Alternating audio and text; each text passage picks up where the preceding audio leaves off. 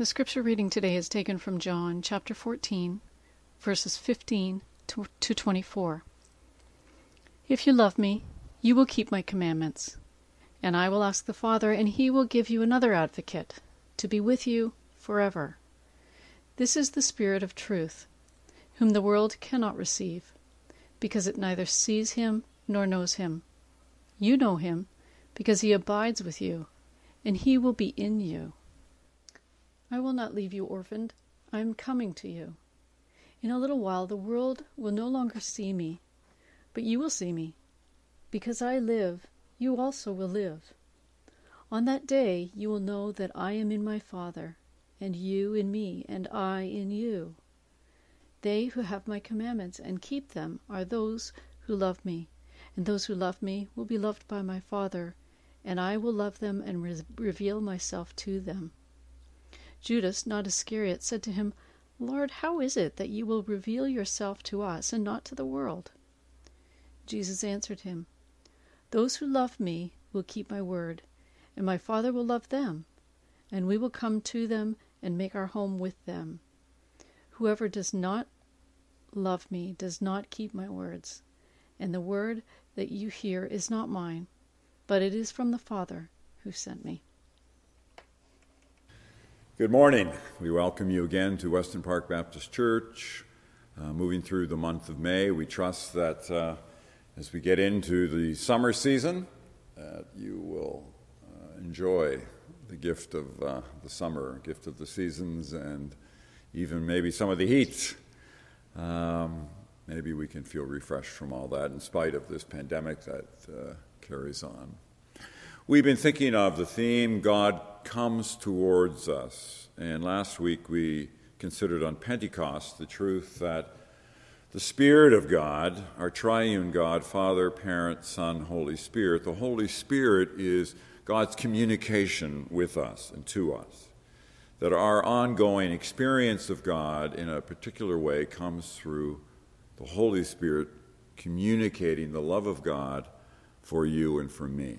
So the Holy Spirit is a, is a profound gift and, and is also a move forward in terms of this uh, storyline of God coming towards us that we've been tracking through Old and New Testament. And today we, we even take that a bit farther with the reality of God's inhabitation. So the Father, Parent, Son, Spirit not only are communicated towards us, but inhabit us. That the Creator of the universe lives within us through Father, Son, Holy Spirit. So the inhabitation of the reality of God.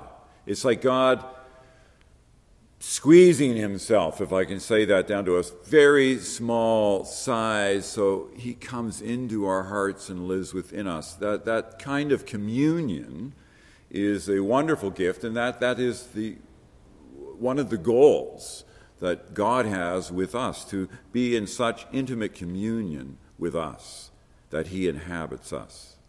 So it's a, a profound statement, and to help us, we're going to uh, look at some verses from John, the Upper Room Discourse, particularly John chapter 14. But as we begin, let me read this piece from Carlo Carretto that speaks of this inhabitation. He writes, I am a dwelling place I am not alone. In the secret depths of my poor human substance is the presence of God. Not a God who is solitary, but a God who is Trinity, a God who is love. So I love that beginning. I am a dwelling place. I am not alone. God comes, He lives within us. And that in reality, our whole human experience is about coming to terms with this knowledge and experience of God being with us, creator to creature.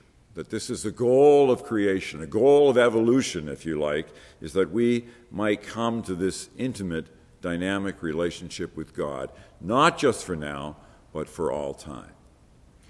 So, with that in mind, we turn to John 14. I'm going to read some verses there 17, 20, and 23. We'll look at these as our text. You know him, this is Jesus speaking, you know him, because he abides with you and he will be in you. On that day you will know that I am in my Father, and you in me, and I in you. And then, particularly, verse 23 Jesus answered him, Those who love me will keep my word, and my Father will love them, and we will come to them and make our home with them.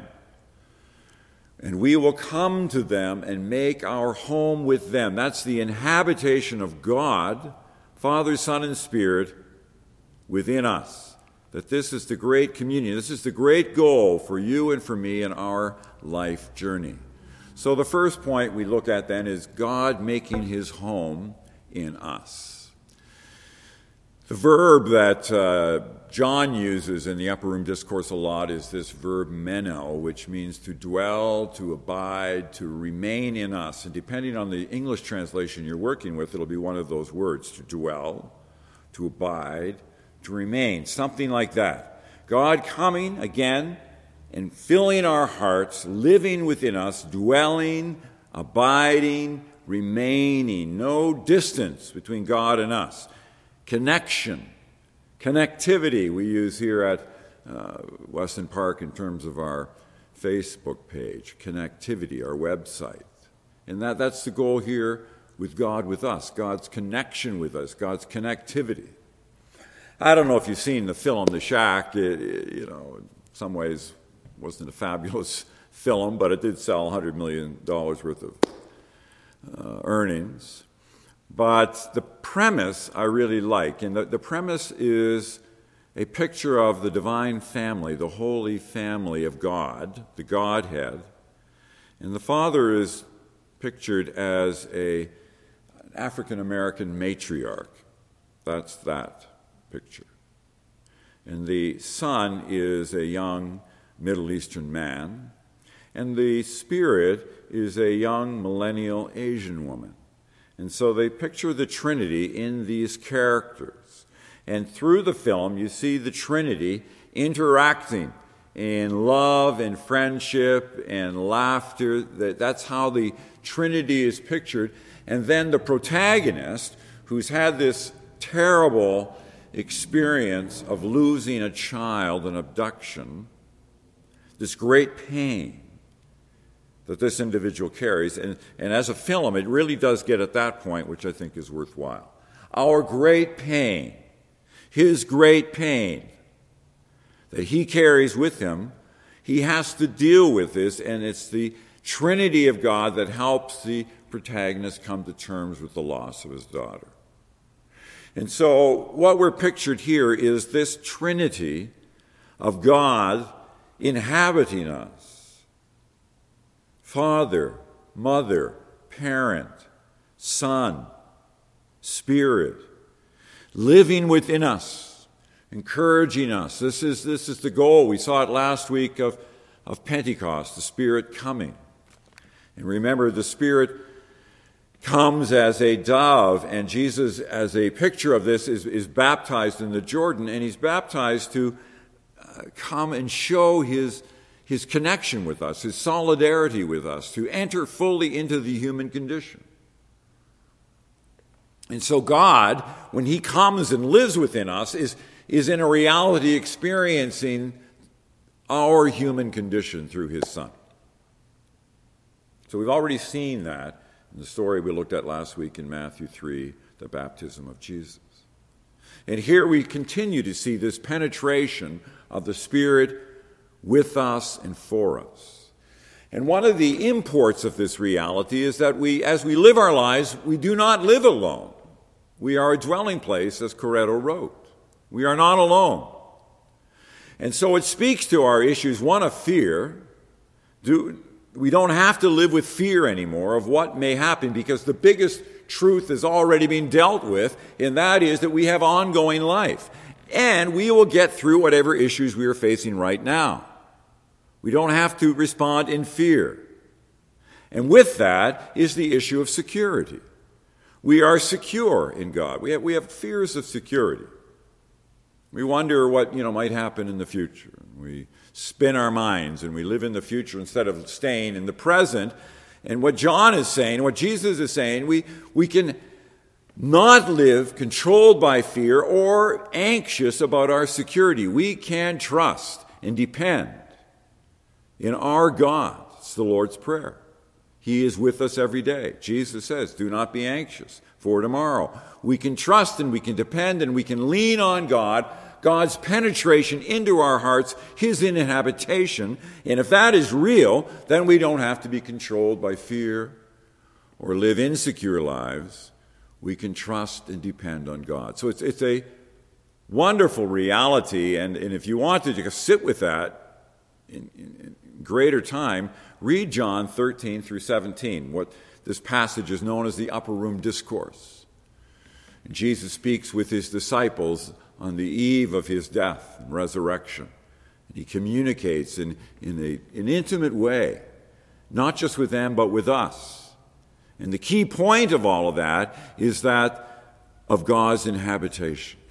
We will make our home with you and in you, Jesus says, speaking of God as our Father, our parent. And so that's the, the first piece we look at the inhabitation of God, the great reality, the great step. As used to say, getting in the clear with God. We get in the clear with God. We enter into a relationship with Him, and it, that's bigger than all the other stuff that goes on in our lives. That is the key piece. It's like a fish swimming in the ocean, you know, moving from a little fishbowl and into the ocean. All the dynamic and the reality of that, getting in the clear. We're invited to get in the clear with God. And that happens as we say yes. And so God's inhabitation leads us to the second point, and the point is that as we do that, we have a greater sense of our own identity. That we know that we are becoming children of God and that we are children of God and not just little babies or little children, but that we are invited to become adults, spiritual adults, mature, Paul will write about becoming full in our maturity. They'll write of, of us becoming brothers and sisters of Christ. This, this is adults. And so we are invited into an adult relationship with God. Brothers and sisters of Jesus. This is the, the dynamic that we have. To know our inheritance, that we have a purpose here. And again, that this is a connection with God in us, to really know who we are, why we're here, we, we, which transcends, you know, our our day to day, particularly, for example, in terms of our our careers, or all the competition we we experience in life, and all the comparisons. You know, it's it's endemic to our society. We're always comparing. Who's doing this or who's doing that? What have they got? Remember Underhill saying there's three verbs that we conjugate, and one of them is to have. So we spend a lot of time thinking about what we have. And then she says there's another verb we conjugate is to do. We spend a lot of time thinking about doing, having, doing, competing, comparing. But she reminds us that the third verb, to be, is actually the most important verb of all of life. To be. This is our big job, to be to become sons and daughters of God, brothers and sisters of Christ. So it speaks to our clarity and to our purpose that He abides in us. Jesus gets to this reality when He tells the parable of what's most important. So He says, The kingdom of heaven is like treasure hidden in a field, which someone found and hid. Then in his, he, then in his joy, he goes and sells all that he has and buys that field. The emphasis in that parable is the combination of words, that field. Everything goes on in his life, and he realizes the most essential thing is having access to that field. That field refers to our purpose, our identity. That's the most important thing. Not getting caught up with everything else. Second one, he says, Jesus says again, the kingdom of heaven is like a merchant in search of fine pearls. And on finding one pearl of great value, he went and sold all that he had and bought it. And so, again, the whole parable here is finding the one pearl of great value. Buying, getting that field, getting that pearl. That's what life is about, Jesus is saying. So there's a great goal, and the goal connects with our identity. Let's make that our focus. Jesus is saying. Jesus is saying, and God is saying. God is saying, I want to remind you what is essential in life. That field, that pearl, that's what your whole journey is about. Whether you live short life or a long life, doesn't really matter because we have one eternal life with God and in communion with God. And so the inhabitation of God connects then with our identity. You can speak and read more on that looking at the upper room discourse. Paul gets at this truth when he says in Ephesians 1 that we were marked with the seal of the promised Holy Spirit last week, and this is the pledge of our inheritance towards redemption as God's own people, to the praise of his glory. So we have an inheritance, and it's about redemption. It's about fullness, it's about abundance. This is what Paul is saying, generation after Christ living his life. Paul is saying, This is our goal. Let's keep this in mind. There's one thing that is essential to will one thing, Kierkegaard says. And then, thirdly, we are reminded that we are not to resist this calling, that there is always this tendency and indeed proclivity to resist the dynamic of becoming sons and daughters of God. So it's interesting that our text follows immediately in John 15, both 1 and verse 5, with another I am statement. So note what Jesus says right after this. Still part of the upper room discourse. I am the vine. I am. That's the I am statement. I am the vine. You are the branches. Those who abide in me and I in them bear much fruit. Because apart from me, you can do nothing. The inhabitation of God, the inhabitation of Jesus, the Spirit. I am the vine. You are the branches. And so Jesus makes this statement right after talking about our identity that we will stay in connection, connectivity with God. So here in this image, the Father is the vine grower, and Jesus is the vine, and we are the branches. And so the image is we need, as branches, to stay connected to the vine if we are going to receive ongoing life. And then we flip that around, and we also see that the vine needs the branches to finally bear fruit.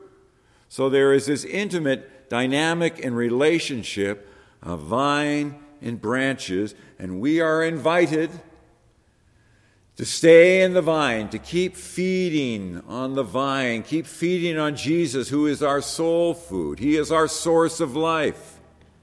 Keep connected to Christ, our Trinitarian God. This is the image. I am the vine, you are the branches. So we are to remain. So the challenge is we tend to drift away we, we, we just lose track of what's most important. I've done a lot of diving over the years in the St. Lawrence River, and there's always a current. And oftentimes the current is quite strong. So as soon as you jump in, you start getting pushed. Or if you're in the Caribbean on, a, on an ocean current dive, you jump in, you get pushed. The current pushes you. And it's actually hard to turn around and resist the current, just to kind of hold your ground. And, and in life, we're, we're getting pushed by the current, all of us. And not only are we being pushed, we are tempted by the things of our world and the experiences of our world. We're, we're drawn to that. And so it, it is an ongoing dynamic that we need to resist. We need to resist, to stay close to God, to say yes to Him. There is this tendency to fall asleep to lose track, to become spiritually unresponsive. Even though God is inhabiting us, He doesn't force us, He doesn't overpower us. It's, it's always this dynamic is this what you want? Will you stay close with me? It's this adult relationship of love. Will we say yes to God in love? Even while we're being pushed. And so, in your experience, in my experience, that's the dynamic. God desires to live within us, that we might find who we are, our true selves, to move beyond our false selves, to gain our true selves, as Merton says, and not to start drifting and drifting and drifting. So it's interesting also in this vine image. I mean, if you garden a little bit, we, we know that weeds come up, and you, and you have to weed them up. We have to do that work if we want to remain in the vine and healthy. But there's also the dynamic of God pruning us. So we see that in 15, verse 2. He removes every branch in me that bears no fruit. Every branch that bears fruit, he prunes to make it bear more fruit. So Jesus is saying God prunes us. God cuts back areas that are getting in the way and keep us from growing and developing and maturing. And He does that so you and I can bear more fruit that our lives can actually be more abundant. Problem is, is we don't like the pruning. We don't like the cutting back. We don't like the resistance on that end. We want to do just what we want to do. But because God loves us, He loves you, He prunes us so that we will bear more fruit. And so, as we're coming to a close, I just ask you I mean, where is there pruning going on in your life right now? Where are you struggling in your faith, perhaps? John of the Cross talked, talked about all of us go through some dark night of the soul. It's part of the spiritual journey. There will come a time when we are in that time of darkness and we don't feel particularly close to God at all.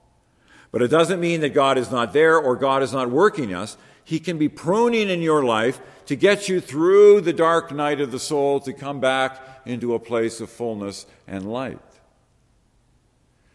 And so maybe some of the challenges you are facing right now is the reality that God is working in your life in this experience of pruning. I mean, Jesus isn't joking. He, he's not just saying it for a laugh. We do experience pruning because God is for us. If you're a parent of little children, you know, younger children, you have to put up areas to kind of refine, work with the kids. You can't just do whatever the heck you want. And God does that with us too. He prunes us because He loves us. You do it for your child because you love them. God does it for us because He loves us. And so pruning is part of the reality, whether we want to face it or not, whether we like it or not. God does it, does it in your life, in my life, and it can hurt. But He is the one who is taking care of the vine, and Jesus is the vine, and we are the branches. The branches need pruning. It happens every vineyard in, in Ontario, Niagara in the Lake, Prince Edward County, down on Lake Erie pruning goes on and on and on to care for the vines. So God is a God who comes towards us. God is a God who inhabits us. And this great movement is a big part of our life journey. So I pray that we will open ourselves up, open ourselves up to His movement, be receptive, to say yes to Him, the great yes instead of the barren no. Joan Chittister writes this No life can afford to be too busy to close the doors on chaos regularly. 20 minutes a day, two hours a week, a morning a month. Otherwise, we find in the middle of some long, lonely night, when all of life seems unraveled and disoriented. Somewhere along the line, we lost sight of the self and became fodder in the social world and never even noticed until psychic darkness descended that it happened to us. Wow, that's a big statement. No life can afford to be too busy. She suggests 20 minutes a day. 20 minutes a day to just say yes to God. Be open to that fruitful relationship of God working in us. May we say yes to Him. May we say yes to the inhabitation of God, Father, Son, Spirit in our lives. I offer you these words this morning. In Jesus' name, amen.